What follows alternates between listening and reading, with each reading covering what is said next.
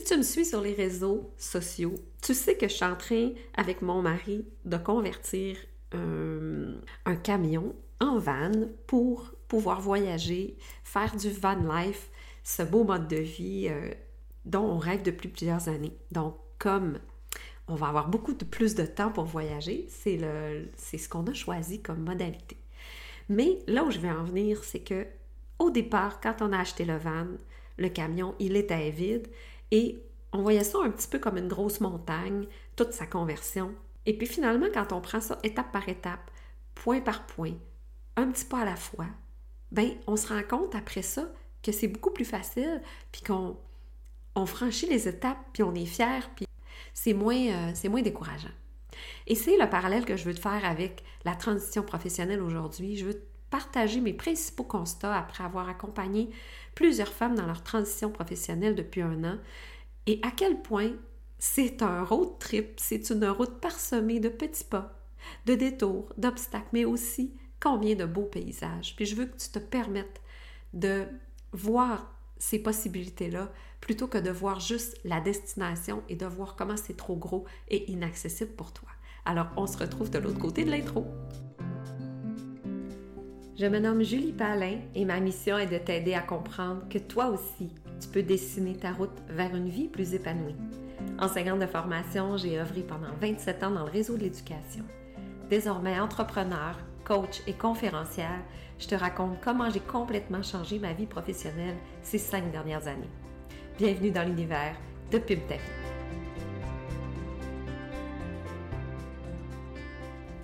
Avant d'entrer dans le vif du sujet, je veux t'inviter à me suivre sur Facebook. Je ne sais pas si c'est déjà fait pour toi. Probablement. Probablement qu'on a même déjà conversé, déjà échangé.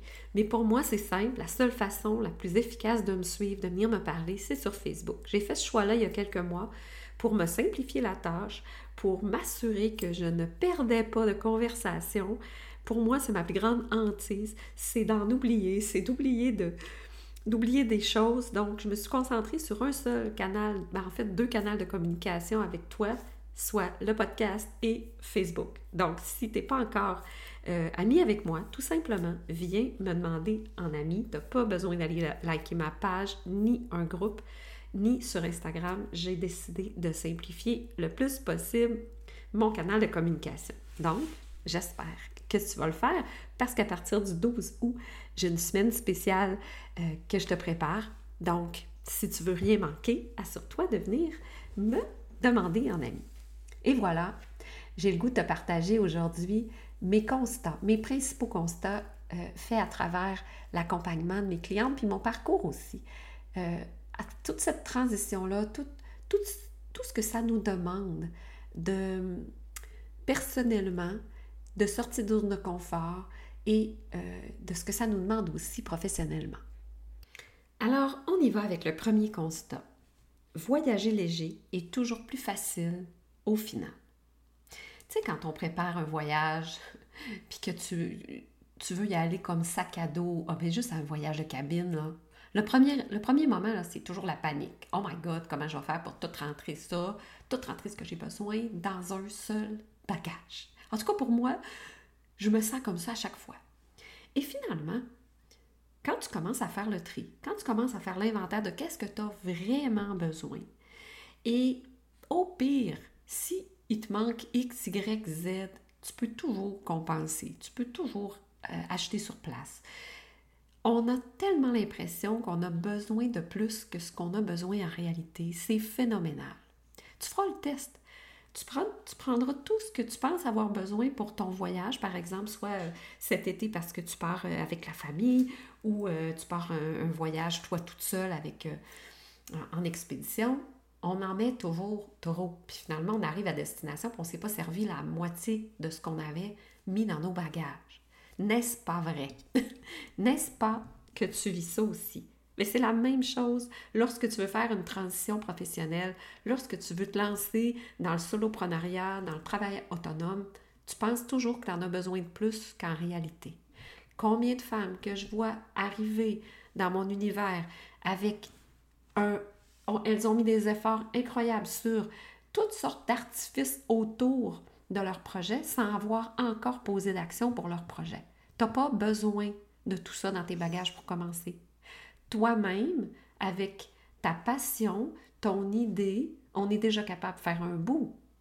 Mais parce qu'on est insécure, parce qu'on a peur de manquer quelque chose, là, on va aller chercher une formation à gauche, une autre formation à droite. Oh, puis là, il faut que j'apprenne à faire un site Internet. Et là, il faut que j'apprenne à, faut que j'apprenne à me mettre en valeur sur les réseaux sociaux, puis là, il faut que j'apprenne comment fonctionne Instagram, puis à faire des vidéos real, puis à faire des lives. Puis là, là, j'imagine que tu, tu, te vois, là, si c'est ton cas, à t'étourdir avec un paquet de choses non essentielles quand finalement, la seule chose que tu as besoin, c'est de décider d'offrir quelque chose et de commencer à l'offrir.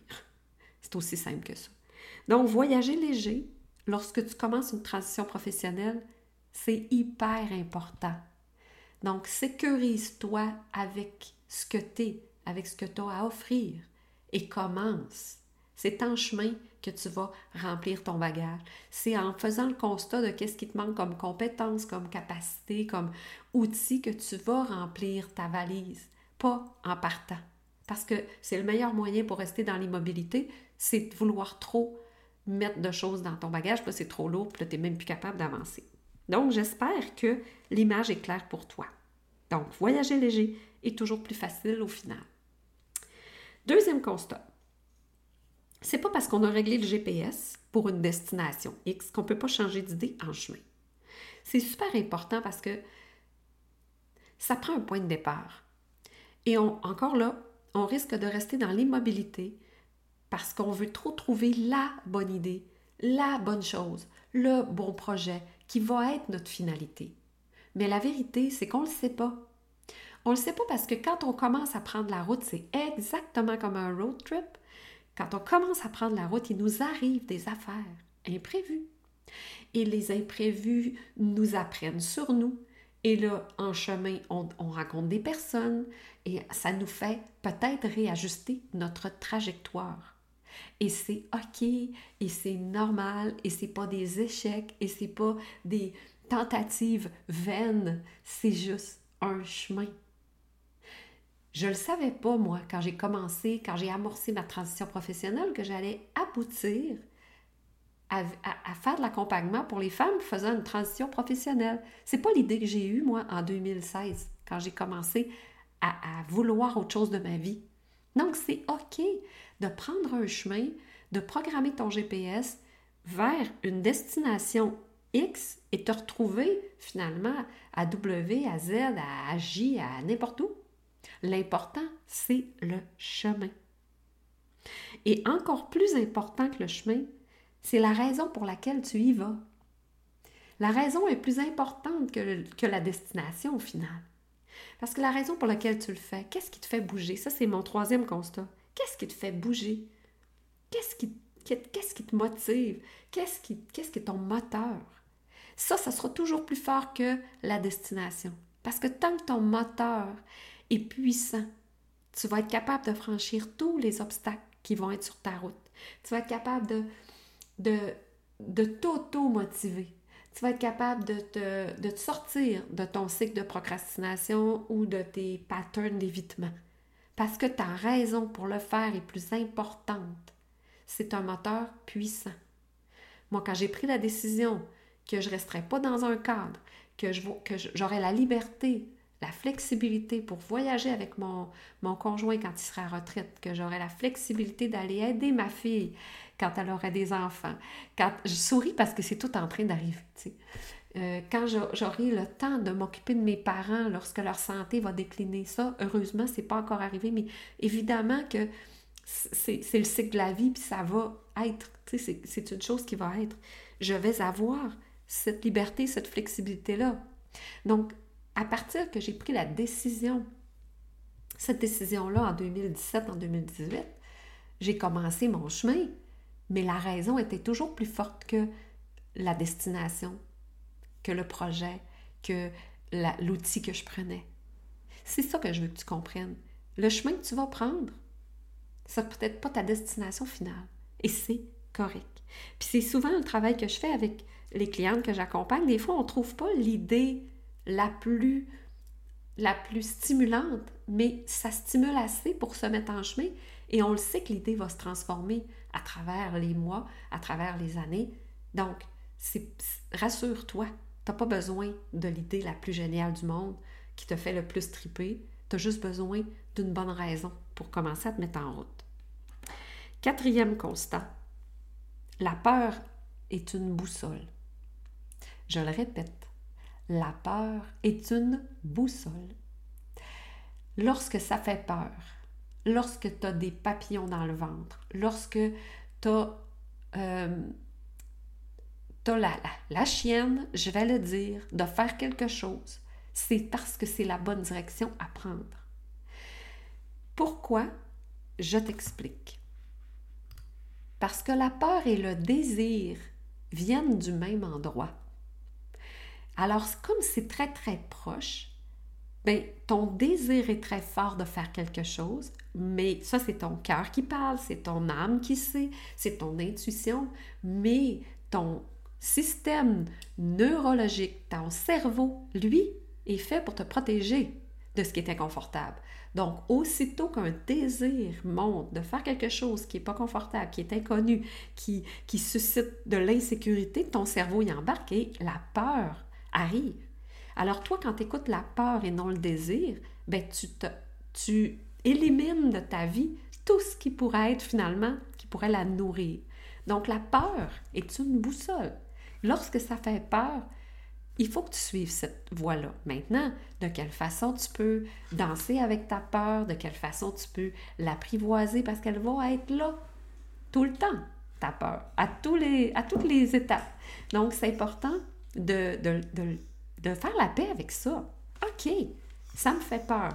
Maintenant, qu'est-ce que je peux faire avec ça? Comment je peux avancer? Comment je peux faire un petit pas?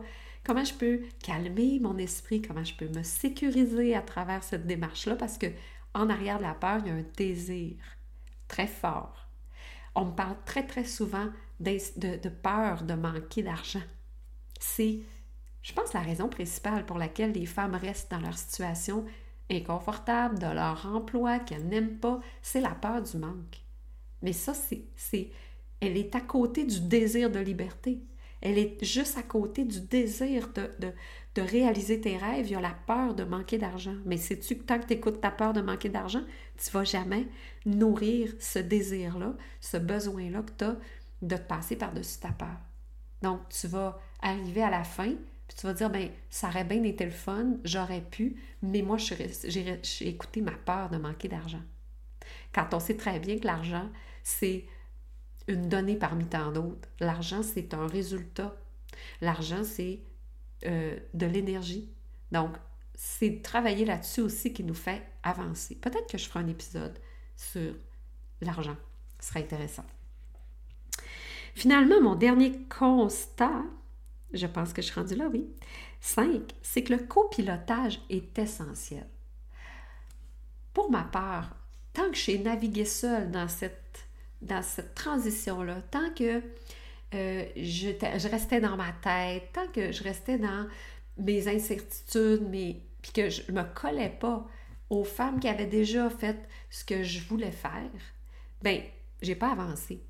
C'est au moment où j'ai accepté que je ne réussirais pas à aller aussi vite dans mon projet, je ne réussirais pas à atteindre mes objectifs si je n'étais pas accompagnée, que ça commençait à changer. Parce que je suis allée me chercher une copilote. Pour ma part, ça a été deux ans d'accompagnement qui m'ont permis de réaliser une grande partie de mon rêve. Parce que avec une copilote qui me, qui me challenge, qui me comprend, qui, euh, qui a la même vision que moi, mais qui a déjà marché le chemin, ben pour moi, ça, ça c'était un, un, élément incroyable de mise en action parce qu'à chaque fois que je voyais ma copilote, ma mentor, ben ça me, ça me permettait de soit revenir sur pourquoi je ne m'étais pas mis en action et de, franchir ces étapes-là qui me faisaient peur. Donc, tantôt, je te parlais de, suivre ma peur, mais toute seule, là, euh, sur mes épaules, mais tu restes dans ta zone de confort bien plus souvent qu'autrement. Donc, le copilotage est essentiel. Puis ça, je veux que tu en prennes conscience parce que plus tu vas aller profiter de l'expertise de quelqu'un pour éviter les erreurs que cette personne-là a fait, pour éviter toi-même de tourner en rond, de faire euh, mille et un essais-erreurs, ben c'est ça qu'on veut. On veut s'entraider pour accélérer le processus parce qu'on mérite tout. Tout, on mérite la vie de nos rêves. Tout, on mérite ce bel accomplissement de se sentir bien dans notre peau, de se sentir capable de réaliser nos rêves. Donc, tant mieux si on est capable ensemble d'y aller plus vite et de façon plus efficiente. Donc ça, le copilotage est essentiel. Je vois, j'ai constaté depuis un an qu'à chaque fois qu'on faisait des rencontres de, de, mentorat avec mes clientes et moi avec ma mentor et moi avec mes mentorés, avec mes, mes clientes, à quel point les étapes se franchissaient plus vite parce que j'étais en mesure pour moi de, de leur donner un reflet, les mettre en action et elles m'ont toutes témoigné si eh, on n'avait pas ces rencontres-là, ben, elles seraient encore euh, en train de se demander je vais-tu partir je vais-tu démarrer, ça va être quoi mon idée, ça va être quoi mon projet. Donc, aller chercher un copilote, c'est essentiel. Donc, si je te résume mes cinq principaux constats suite euh, ben, à l'analyse de, l'accompagnement que j'ai fait depuis un an et ma propre transition professionnelle depuis maintenant déjà sept ans. Premièrement, voyager léger, c'est toujours plus facile à faire au final. Que c'est pas parce qu'on a réglé le GPS qu'on peut pas changer d'idée en chemin. Que la destination n'est ben, pas plus importante que le pourquoi tu y vas. Que la peur est ta boussole et que finalement, aller te chercher une copilote, c'est essentiel. Donc, j'espère que cet épisode-là te plaît. Oublie pas de venir me suivre sur Facebook et on se parle. La semaine prochaine, en fait, j'ai encore une super invitée que je vais pouvoir te faire découvrir à travers une autre entrevue impactante. Alors, je te dis à la semaine prochaine. Ciao, ciao! Merci pour ton écoute. Ça me fait tellement plaisir de te savoir là à toutes les semaines.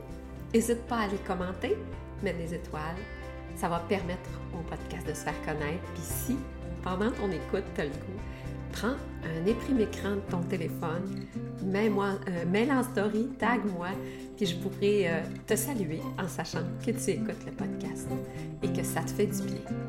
Je t'invite à me rejoindre sur Facebook. Euh, je m'amuse avec tout ce qui est contenu par rapport à la transition professionnelle. On rit, on prend conscience. Alors si ce n'est pas déjà fait, viens me rejoindre sur Facebook. Je te retrouve là-bas.